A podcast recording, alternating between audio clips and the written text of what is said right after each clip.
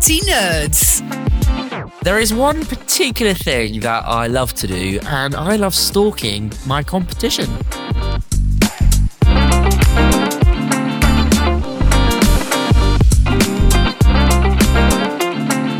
The Nauti Nerds Podcast weekly marketing tips and tricks for the true nerd in you. Hello, and welcome to another episode of Nauti Nerds. I'm still not very well. At the time of recording, I'm taking antibiotics. I have a chest infection and sinusitis. But you know what, my dearest listener, dearest watcher, I'm still here. And I don't know why. I did a typical manly thing, even though I'm not very manly at all, of uh, basically just saying I'll get on with it. And now here we are, uh, a doctor's appointment later with antibiotics. So we're we're all joyous by taking antibiotics today. But in this week's episode, this week's video, I really wanted to talk to you all about why I love stalking my competition. Now, before we, you know, you start thinking weird things about me, it is actually one of the best business things or business advice I would love to give you, other than my LinkedIn post the other day where I said just don't be an arsehole. My biggest business advice, do not be an asshole. But this one is probably my second biggest advice is stalk your competitors. Now there's two comparables to this. It's either stalking them in terms of what they're doing from a marketing point of view, but also actually making friends with them in a weird way. But hang on. The latter of what I just said, making friends with them. As an example, the SEO community is completely tight knit. Everybody knows each other. If you do a mistake, if you completely F something up, everybody knows, right? Uh, it's a very close knit, tight knit community. And we went to an SEO conference recently, which was absolutely fantastic. We met some amazing people, literally messiahs in the SEO world who are gods. And we learned so much from them. I drank a lot of wine and a lot of gin and tonic, but that's not the point. Well, the point is, is you can learn from other people that are doing your same thing. Now, the world is big enough to have enough clients to share around different people. You might specifically work with one industry or one niche, whereas some people will only work with all different types of businesses. So it's very easy to make friends with them and also just share things that's happening in the industry and also what's going on. Now, a prime example of this is on LinkedIn. Whenever there is an SEO update, whenever something happens in the SEO world, SEOs flock to Twitter, now X, as well as LinkedIn and share their thoughts. Now, what's really interesting is you can learn a lot from this, whether you are a brand or an SEO manager. And networking, I have come to learn in the past couple of years, is actually quite good. And I don't mean your typical wearing suit and ties, going to BNI, which I absolutely hate. I recorded an episode probably about a year ago about the reasons why I hate BNI so much.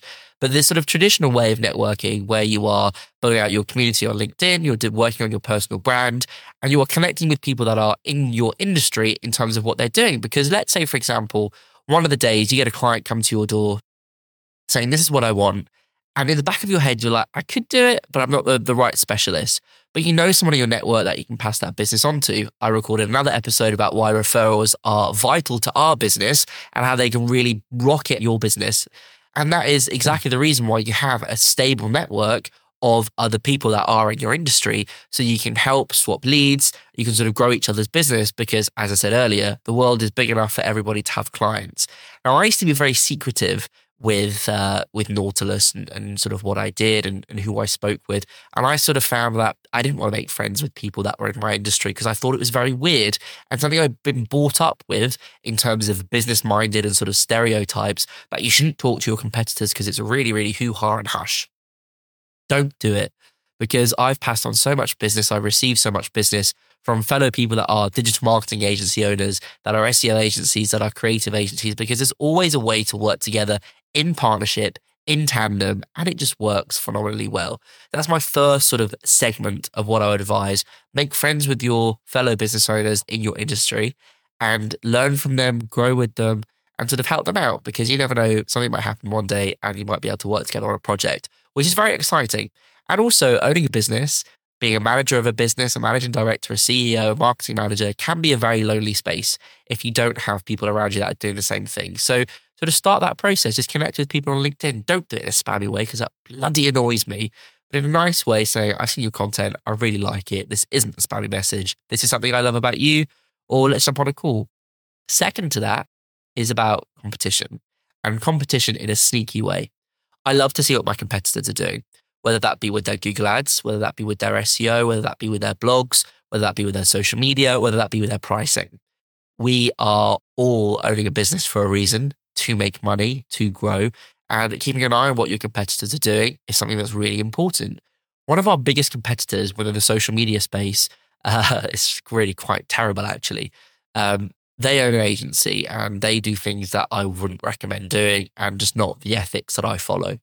And if they ever have a client that leaves or a client that is unhappy, the owner of that business will go onto their Google business profile, Trustpilot, and leave a negative review. Now, they didn't do it in a very clever way. They do it in a very obvious way that they are the owner of the social media agency that they just worked with. And if you're going to do that, at least don't do it in a real person's name. And at least don't do it in the name of the business owner that you've just worked with from an agency perspective. It's just very odd. Anyway, a load of uh, journalists were picking up on sort of what was going on, which is really fascinating. And those journalists wrote stories in The Sun, The Daily Mail, about how this business owner, if anyone's disappointed with their service, she will go on to their Google profile, their Trustpilot, and leave a negative review. That is obviously something that you should not do. It's not very ethical at all. But it really made me laugh because I spot these things and see these things that are going on with our competitors. And it's really interesting. We had a discovery call the other week and someone said, Oh, I spoke to so and so. And uh, actually, uh, I looked at the, I, I Googled them when I saw the article that was in the newspaper about them. And I've come to you now because your reviews are great. I can clearly see what you do with your podcast and your videos, etc. And it is something that really made me chuckle and really made me laugh because I was like, if I didn't look at my competitors and know what they were doing, I'd be like, huh, what's this lady going on about? But yeah, look at your competitors, look at what they're doing and see how you can level up and benefit from that.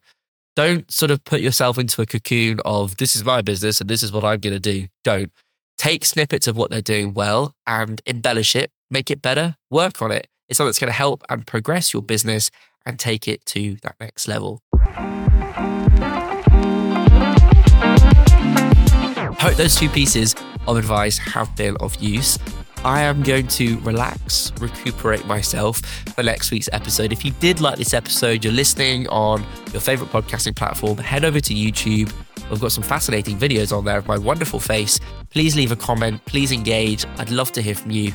Stay awesome, stay safe, but most importantly, my dearest listener, dearest watcher, stay nerdy.